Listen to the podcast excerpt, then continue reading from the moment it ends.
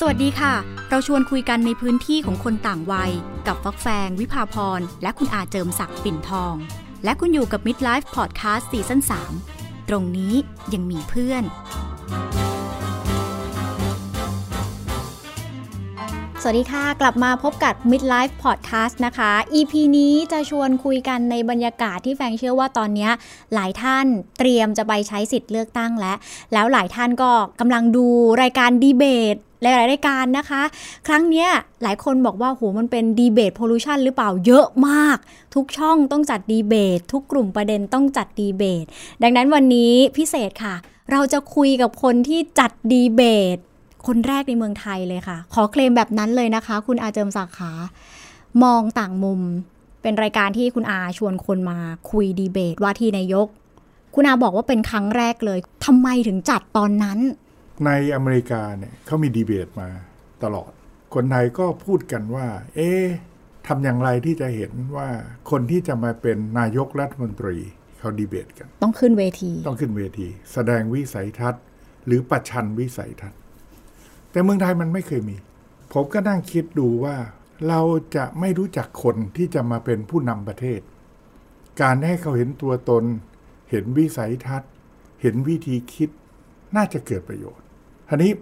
อะไรก็ตามที่มันยังไม่เคยทำในประเทศไทยมันยากยังไงคุณอาอยู่ดีๆคุณไปเชิญคนที่คิดว่าน่าจะเป็นนายกได้แล้วมาเจอกันเขาอาจจะไม่รับเพราะว่ามันยังไม่เคยมีในประเทศไทยแล้วเขาอาจจะรู้สึกว่าการเผชิญหน้าอาจจะมีแต่เสียหรือเปล่าดูภาพลักษณ์เขาจะรู้สึกอย่างนั้น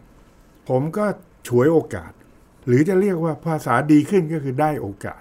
ที่คุณอนันต์ปัญญารชุนเนี่ยเป็นนายกรัฐมนตรีในตอนนั้นและคุณอนันต์เนี่ยจัดให้มีการเลือกตั้งเมื่อปี35จะให้มีการเลือกตั้งเกิดขึ้นผมก็เลยชวนคุณอนันต์ก่อนว่าคุณอนันต์คิดอย่างไรถ้าจะมาดีเบตหรือมาประชันวิสัยทัศน์กับคนที่จะได้เป็นนายกรัฐมนตรีคนถัดไปเพราะผมรู้ว่าคุณอนันต์เนี่ยเป็นคนคิดอะไรที่กว้างไกลแล้วก็หัวก้าวหน้าและเป็นคนกล้าที่จะพูดคุณอนันต์รับผมก็เลยนั่งคิดถ้าเราจะสร้างธรรมเนียมตรงนี้ลองไปเอาอดีตนายกอีกสักคนได้นะก็ไปเชิญพลเอกชาติชายชุนวัฒน์ที่เคยเป็นนายกก่อนถูกคสช.รัฐประหารแล้วคุณอนันต์ถึงมาเป็นนายกตอนถูกรัฐประหารเป็นหัวหน้าพรรคชาติไทยและเที่ยวนี้คุณชาติชายก็เป็นหัวหน้าพรรคชาติพัฒนาไม่เลวและคนที่จะเป็นว่าที่นายกล่ะทีนี้น่าจะเป็นคุณชวนมั้งอีกคนหนึ่งคุณอย่าลืมนะว่าหลังเหตุการณ์พฤษภาธมิฬเนี่ยคนก็พูดกันถึงมันก็จะมีคุณชวนมีพลตรีจำลองศรีเมืองแล้วก็มีพลเอกชวลิตที่น่าจะมีโอกาสได้เป็นผมก็เลยนั่งคิดเอา3คนนี้ล่ะผมไม่ได้จัดเอาหัวหน้าพรรคมาเจอกันแต่ผมจัดว่าที่นายกฟักแฟงลองคิดดิครับถ้าฟักแฟงเป็นคุณชวนฟักแฟงเป็นคุณจำลองศรีเมืองหรือเป็นพลเอกชวลิตและผมบอกว่าผมได้เชิญคุณอนันต์นายกปัจจุบันมาและผมกำลังจะจัดว่าที่นายกและผมมองว่าคุณเนี่ยมีโอกาสจะเป็นนายกเป็นคุณจะรับไหมรับเพราะเป็นการให้เกียรตินะคุณอาถูกต้องเพราะว่าผมมีนายกปัจจุบันอยู่และเราได้รับเกียรติถึงกับว่าจะต้องมาในรายการที่จะดีเบตว่าเป็นนายกรัฐมนตรีถ้าคุณไม่มาคุณหลุดออกไปจากวงจรเลยนะมันเป็นเงื่อนไขที่ไม่มีทางปฏิเสธแล้วตอนนั้นแอบถามอินไซต์เบื้องหลังเขารับเลยไหมคะพอดิวไปปั๊บมันยากไหมคะคุณชวนอาจจะระมัดระวังไม่ทันทีแต่แล้วในที่สุดคนอื่นรับคุณชวนก็รับคุณลองคิดดูนะถ้าเป็นผมก็นึกในใจว่าไม่มีทางหนีเลยเจ้าของรายการเขาบอกว่านายกปัจจุบันก็รับแล้วอดีตก็รับแล้วอดีตนายกก็รับแล้วว่าที่นายกจะไม่รับเลยแล้วว่าที่นายกมันมี2-3 คนนะจะไม่รับในส่วนนั้นเป็นรายการดีเบตรายการแรกผมก็เลยคิดต่อผมทำรายการให้มูลนิธิสื่อสร้างสรรค์ถ้าผมได้คนระดับนี้ผมหาตังค์ให้มูลนิธิได้ทำไมผมต้องจัดรายการเฉยๆล่ะผมก็เลยไปจัดที่โรงแรม Imperial Queen's Park ห้องใหญ่เลยโต๊ะ100 โต๊ะขายดินเนอร์ทอล์กมาดูสดได้ด้วยมาดูและถ่ายทอดสดทางช่อง11ผมใช้กล้อง7 ตัวเพราะว่าฮอลล์ใหญ่100 โต๊ะคนเป็นพันแล้วทุกคนก็เสีย 3,000 เพื่อที่จะมากินอาหารด้วย ตกลงงานนั้นก็เป็นดีเบตอันแรกและผมหาเงินให้มูลนิธิก็ได้ประโยชน์ทุกฝ่ายค่ะอยากถามตอนนั้นนะคะเมื่อมันเป็นครั้งแรกที่มีการดีเบตแล้วดีเบตในจุดสำคัญของสังคมไทยคือว่าที่นายกด้วยกระแสสังคมตอนนั้นเป็นยังไงบ้างแน่นอนคนตอบรับชอบอยู่แล้วแต่ว่าฟีดแบ็กอะค่ะคุณอาจริงๆแล้วรายการผมเนี่ยผมไม่ได้เป็นเจ้าของสถานีเนี่ยผมถ้ามีรายการมองต่างมุม1ชั่วโมงแต่พอทำรายการนี้พับผู้อำนวยการของสถานีบอกว่าอาจารย์ต่อเลยผมได้ประมาณ2ชั่วโมงครึ่งแล้วคุณเดาได้ไหมว่าถ้าคนระดับอดีตนายกปัจจุบันคือคุณอนันต์แล้วก็มีว่าที่นายกชื่อที่ผมเล่าให้คุณฟังเช้าขึ้นเป็นข่าวมาหน้าหนึ่งมัน31ปีแล้วนะหน้าหนึ่งพาดหัวพอหนังสือพิมพ์พาดหัวกันแทบทุกฉบับวิทยุก็เล่นตามกันหมดทีนี้มันก็เป็น Talk of the Town สิ่งที่เขาพูดสิ่งที่เขาสัญญาเขียนกันพูดกันมากมาย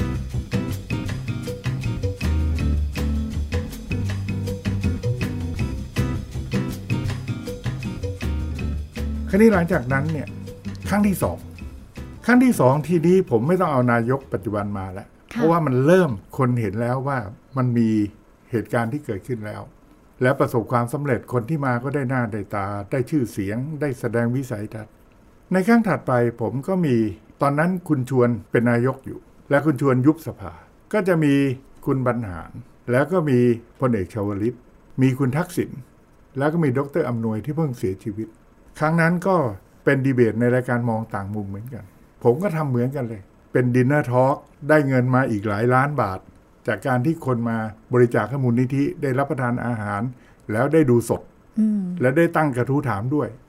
และคนที่มาในรายการผมได้พูดด้วยหลังจากที่คนที่มาดีเบตเขาพูดจบแล้วเขาได้พูดด้วยรายการวันนั้นเป็นรายการที่ทำให้มีเรื่องมีราวพอสมควรยังไงคะกระทู้แรกเป็นกระทู้เรื่องการปฏิรูปการเมืองไทยก็ผ่านไปอย่างเรียบร้อยแต่กระทู้ที่สองผมยังจำได้ว่าเข้าใจว่าจะเป็นนักธุรกิจถามว่าหากท่านได้เป็นนายกรัฐมนตรีช่วยบอกชื่อให้ฟังสัก 4-5 ชื่อได้ไหมว่าแกนนำในพรรคของท่านเนี่ยใครจะได้เป็นรัฐมนตรีบ้างและถ้าบอกได้ก็จะดีว่ากระทรวงไหน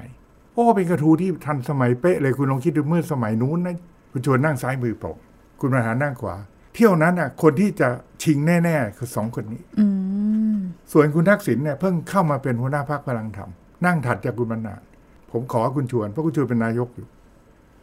คุณชวนก็บอกว่ารัฐมนตรีของผมรองนายกที่ดูแลเศรษฐกิจน่าจะเป็นดร.สุภชัยพานิชภัทรคลังน่าจะเป็นคุณธารินทร์ นิมานเหมินแล้วแกก็เอ่ยชื่อไปเช่นคุณหญิงสุภัทราแล้วแกก็นึกขึ้นได้ว่าคุณอภิสิทธิ์เวชชาชีวะเที่ยวนี้น่าจะเหมาะได้เป็นรัฐมนตรีแกก็ว่าไปคนก็ปรบมือพอผมหันไปถามคุณบรรหารจริงๆผมรู้แล้วว่าแกเตรียมตัวมาอย่างดีเพราะอะไรมาซักแซงผมจะเปิดเผยให้คุณฟังก่อนที่จะมารายการนี้แกได้ขอพบผมคนทำรายการดีเบตไม่ง่ายแหละครับเพราะว่าดร.สุรเกียรติเสถียรไทยเนี่ยไปเป็นที่ปรึกษาคุณบรรหารแล้วทุกคนก็บอกคุณบรรหารว่าถ้าจะเป็นนายกได้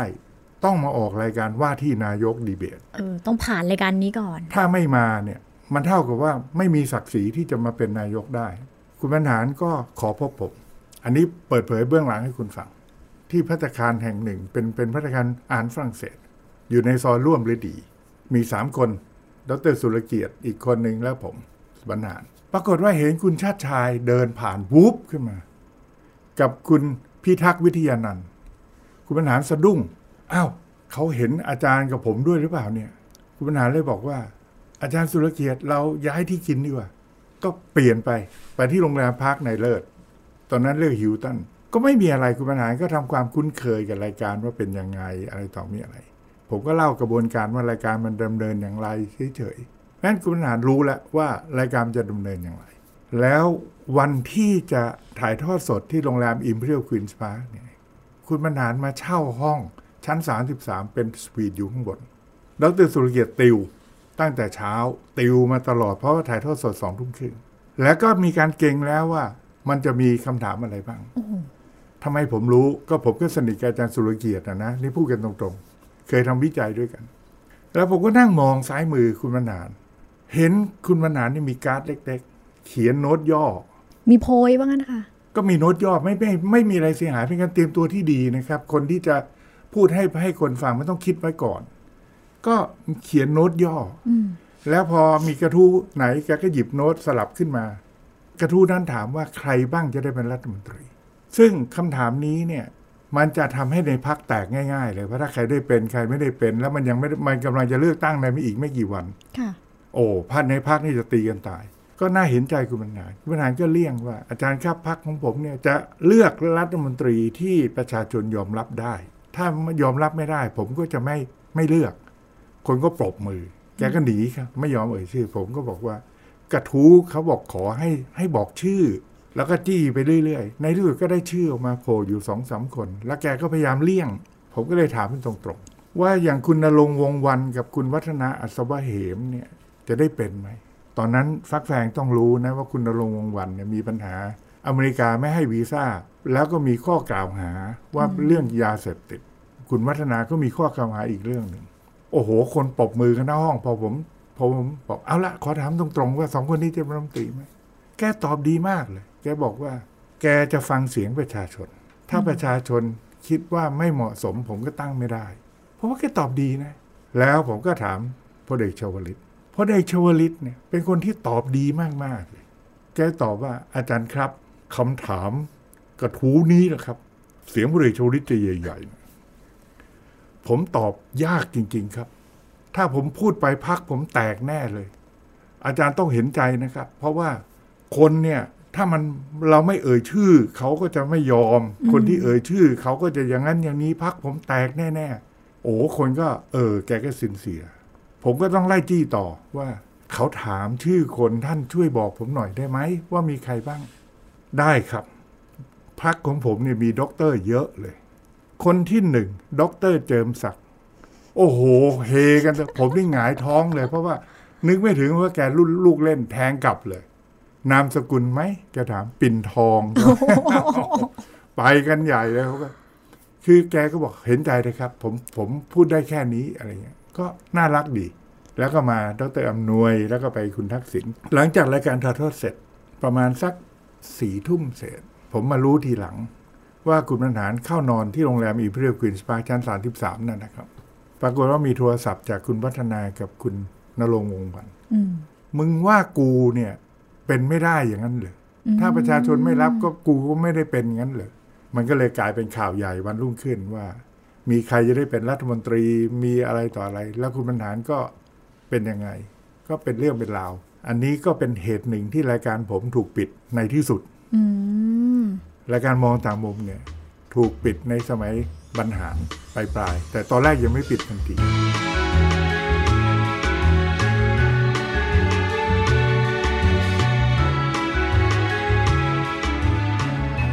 คุณถามเรื่องดีเบตผมก็จะเล่าอีกอันนึงซึ่งน่าตื่นเต้นมากอันไหนคะคุณเคยได้ยินไหมว่าผมจัดรายการชื่อขอคิดด้วยคนผมก็เปลี่ยนมาจัดดีเบตในรายการขอคิดด้วยคนที่ช่อง9แล้วผมก็เอาคน2คน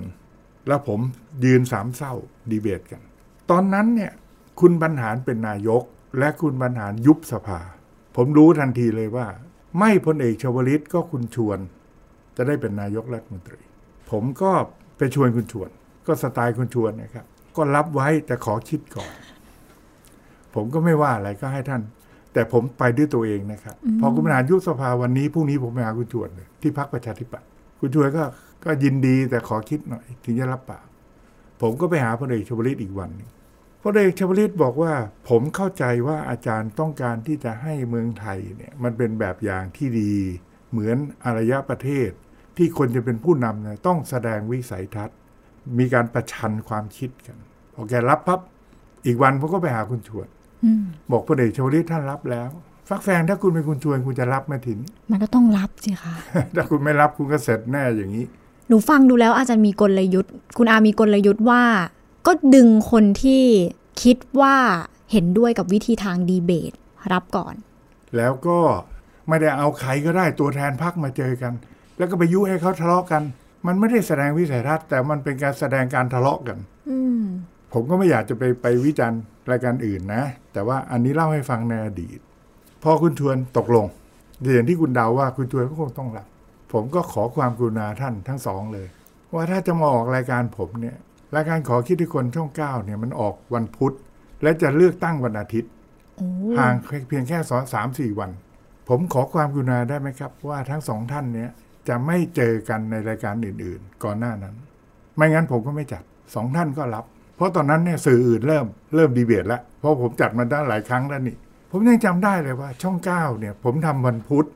คุณสุทธิชัยรู้สึกจะทำวันจันทร์กับคุณสุภาพคลี่กระจายคุณสุภาพก็บ่นกับผมเรื่อยเลยอาจารย์เชิญคู่นี้มาทีไรไม่เห็นยอมมาเจอกันสักทีนึงอาจารย์อย่าเสียเวลาเลยที่จะไปเชิญคู่นี้มามันไม่มาหรอกแต่คุณอาเชิญไปแล้วเรียบร้อยแต่ผมก็ยิ้ม จนกระทั่งถึงวันพุธที่ก่อนหน้าเลือกตั้ง2คนนี้มาที่ช่อง9โอ้คุณสุภาพตอนหลังบอกเฮ้ยเองแน่เว้ยเองไปเอามาได้ไงผมก็ไม่ได้บอกเคล็ดพูดกับคนทำทีวีเหมือนกันนะทันทีที่เกิดเหตุเรารู้ว่าอีกกี่10 วันจะมีการเลือกตั้งเราต้องทำงานก่อนต้องเร็วและจะต้องวิเคราะห์ตลอดว่าใครจะเป็นนายกคราวนี้อีตอนที่ผมเชิญ2คนนี้คุณทักษิณเนี่ยรู้ว่าผมจัดดีเบต2คนนี้คุณทักษิณถามผมว่าทำไมอาจารย์ถึงเชิญ2คนล่ะครับผมก็บอกว่าผมคิดว่าคนที่มีโอกาสได้เป็นนายกเที่ยวนี้คงหนีไม่พ้น2คนนี้นะครับคนอื่นคงยังไม่ถึงคุณทักษิณเลยบอกว่าถ้าอย่างนั้นผมขอตั้งคำถามหนึ่งได้ไหม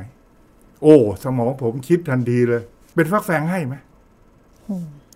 เขาขอตั้งคำถามถ้าตั้งคำถามมันจะมีได้เปรียบเสียเปรียบนะคุณอาถ้าอย่างนั้นนะก็อาจจะได้เปรียบเสียเปรียบแต่เขาระดับหัวหน้าพรรคและเขาเป็นนักธุรกิจเศรษฐีคุณต้องชั่งน้ำหนักผมเน้นปั่นติ้วเลยในสมองตอนนั้นผมตัดสินใจว่าได้ครับเพราะว่าในสมองผมคิดว่าผู้ชมเนี่ยได้ประโยชน์สูงสุดหัวหน้าพรรคการเมืองหรือเป็นเศรษฐีนักธุรกิจใหญ่แล้วประชาชนก็อยากรู้ว่าเขามีกลืนแค่ไหนและเขาจะแสดงอะไรที่เขาต้องรับผิดชอบตัวเขาเองแหละถ้าเขาจะถามอะไรให้ได้เสียยังไงก็เรื่องของเขาผมบอกได้ครับเขาบอกว่าโอ้แต่วันนั้นเนี่ยนะอาจารย์ถ่ายทอดสดเนี่ยผมเนี่ยมีงานเยอะแยะเลยเนี่ยผมอาจจะมาช้านิดนึงนะอาจารย์ทำไงผมไม่เป็นไรเดี๋ยวผมให้คุณทะเกิงสมทรัพย์นั่งแถวหน้าไว้ก่อนพอมาเนี่ยคุณทักษิณมาคุณทะเกิงจะลุกให้คุณทักษิณนั่งแล้วคุณทักษิณจะถามเมื่อไหร่เนี่ยเดี๋ยวผมจะดูจังหวะเวลาก็จะเรียกแล้วคุณทักษิณก็ได้ถามนี่จริงแล้วก็ถามเรื่องการศึกษาวันนั้นในรายการเนี่ยผมก็ให้2ท่านเนี่ยยืนแล้วผมให้เกร็ดนิดนึงว่าก่อนที่จะถึงวันทำรายการมีลูกน้องของพรรคการเมืองพรรคหนึ่งมาล็อบบี้ผมบอกว่ายุคนี้เป็นยุคโลกาภิวัตน์อาจารย์เจิมศักดิ์น่าจะถามเป็นภาษาอังกฤษสักคำถามหนึ่งได้ไหม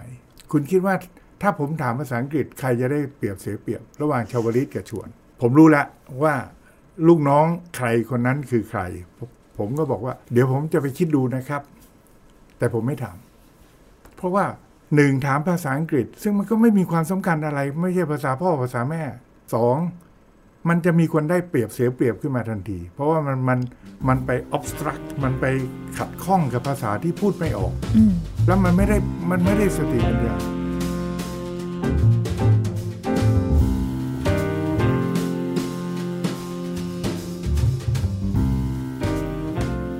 ในรายการเนี่ยผมขอให้แต่ละท่านตอบ1 นาทีครึ่งไม่ได้ยาวนะครับเดี๋ยวนี้เขาให้กัน3 นาทีเนี่ยไม่มีทางสำหรับผมแล้วมีนาฬิกาสมัยนั้นมันไม่เป็นดิจิทัลเท่าไหร่นาฬิกาวางอยู่ข้างๆหลังผมแล้วก็สมมติว่าคน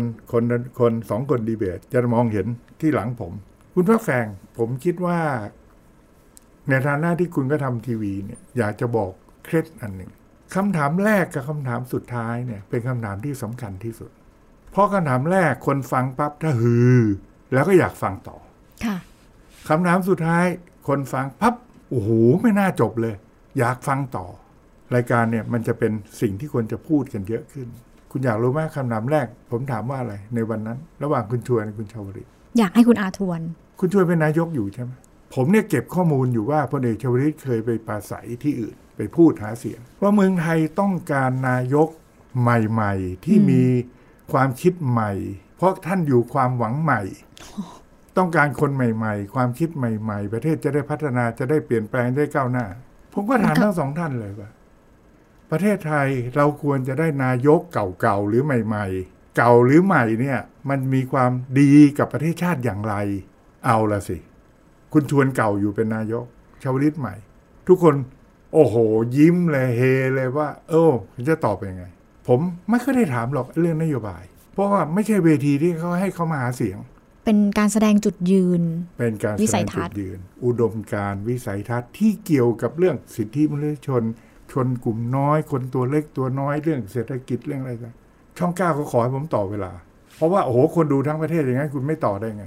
คุณรู้ไหมว่าพอหมดเนี่ยไอ้คำถามท้ายสุดเนี่ยเป็นคำถามที่สุดยอดที่ผมเตรียมไว้ทิ้งท้ายเนี่ยมันยังไม่ถึงผมยืนอยู่ที่เป็นคนถามต้องตัดสินใจทันทีในขณะนั้นผมบอกว่าผมมีคำถามสุดท้ายที่จะต้องถามให้ได้ผมก็ดึงเอาคำถามสุดท้ายที่ผมเตรียมขึ้นมาปิดท้ายเนื่องจากว่าพวกเราเนี่ยเป็นชาวพุทธหมดว่าที่นายกสองท่านและตัวผมเองก็เป็นชาวพุทธเนี่ยเขาไม่กลัวเรื่องความตายเพราะฉะนั้นคำถามผมคือว่าถ้าท่านสิ้นไปท่านอยากให้คนไทยจำท่านว่าเป็นอย่างไรขอสั้นๆกับวลีประโยคพลเอกชวลิตตอบก่อนผู้เสียสละครับโอ้โหคนมาเชียร์ปรบมือใหญ่ในห้องส่งผมก็ถามคุณชวนตอบว่าไม่ต้องจำเลยครับผมอยากให้เมื่อมันสิ้นไปก็ขอให้สิ้นไปอุทิศร่างกายไว้เผื่อจะเป็นประโยชน์ที่โรงพยาบาลจะได้เอาไปเป็น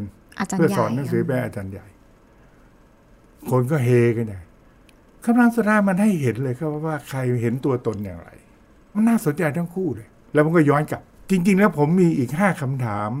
ที่ผมอยากจะถามแต่ไม่มีเวลาผมอ่านคำถามที่เหลืออยู่อ่าน1อ่าน2อ่าน3อ่าน4อ่าน5สุดท้ายคนทั้งบ้านบอกโอ้ยไม่น่าจบเลยมันเป็นคำถามที่น่ารู้ทั้งนั้นนี่คือลูกเล่นของคนดำเนินรายการที่ต้องแก้ไขปัญหาเฉพาะหน้าตรงนั้นดึงเอาท้ายขึ้นมาก่อนให้ทันเวลามันมีข้อจำกัดและอยากให้ฟักแฟงไปดูคลิปผมขึ้นใน YouTube ไปอยู่แล้วผมสั่งกล้องทุกกล้องเนี่ยคุณห้ามปิดกล้องคุณถ่ายไปคุณออกอากาศได้แค่ไหนคุณออกต่อไปประชาชนได้เห็นความจริงว่าใครวิ่งมาหาว่าที่นายกคนไหนบ้างและเขาพูดอะไรกันบ้างไมโครโฟนติดเสื้อคุณไม่ต้องปิดประชาชนได้รู้ความจริงทั้งหมดเราไม่ใช่การแสดงคุณไปดูดิในคลิปเนี่ยตอนท้ายจะเห็นเลยว่าคุณชวนเนี่ยวิ่งไปขอบคุณคนที่อุตส่าห์มาคุณทักษิณเดินมาหาคุณชวนคุณพลเอกชวลิตก็มีคนมาลุมมาตุ้มแล้วก็ได้ยินเสียงด้วยแล้วผมก็เดินไปขอบคุณได้เห็นความเรียวนะคะแล้วก็ได้เห็นสายสัมพันธ์ด้วยนะนี่คือเรียลลิตี้ของการเมืองทั้งหมดเนี่ยมันต้องคิดผมคิดแม้กระทั่งว่า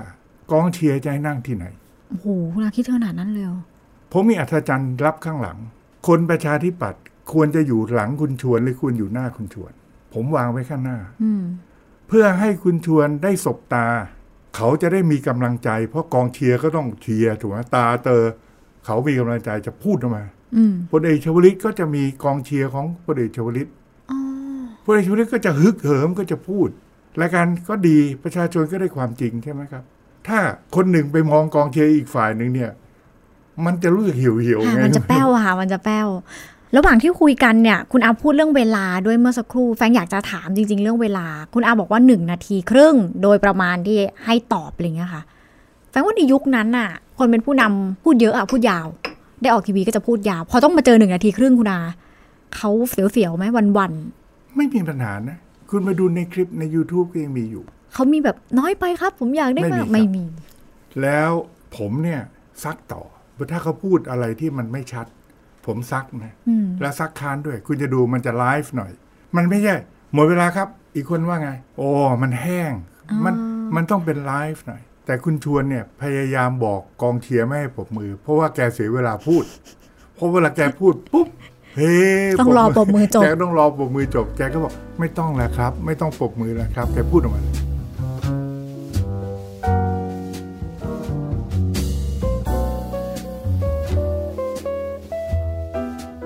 แปลว่าในยุคที่คุณอาจัดตั้งแต่เวทีแรกแล้วก็ยุคแรกๆที่คุณอาจัดดีเบตสังคมไทยก็1ได้รู้จักกับการดีเบตด้วยตามแบบตะวันตก2ก็คือได้เห็นวิสัยทัศน์พอมาถึงยุคนี้ค่ะเมื่อ 2-3 วันก่อนรวมไปถึงอาทิตย์ก่อนๆที่เราเห็นดีเบตค่อนข้างเยอะในช่วงก่อนโค้งสุดท้ายอ่ะคนในรุ่นแฟนเราก็คุยกันว่ามันเหมือนดีเบตโพลูชันเลยค่ะคุณอาคือจะบอกมันเป็นมลพิษมันก็จะดูแรงไปหรือเปล่าแต่จริงๆมันเยอะจริงๆเลือกดูยากทั้งดีเบตเวทีเชิงประเด็นดีเบตทุกช่องที่มีคือถ้าจะให้ผมคอมเมนต์สักหน่อยนะครับเขาคงไม่ว่าผมนะ1เขาตั้งโจทย์ไม่ใช่ว่าที่นายก บางทีเป็นสมาชิกพรรคนะคุณสมาชิกพรรคและตัวแทนพรรคด้วยที่มาเพราะฉะนั้นเวลาเขาจะเลือกโอ้ยากมากพรรคเมืองไทยมี10กว่าพรรคพอคนเยอะมันก็จะพูดกันเหมือนหาเสียงกันคนละกี่นาทีมันก็ไม่สนุกประเด็นถัดไปผมเห็นใจคนจัดเขาคงอยากจะเอาว่าที่นายกมาแต่ว่าที่นายกปัจจุบันนี้เอาคุณเคยดูคนที่จะได้เป็นนายกไม่ได้ออกมาดีเบตกับใครเลย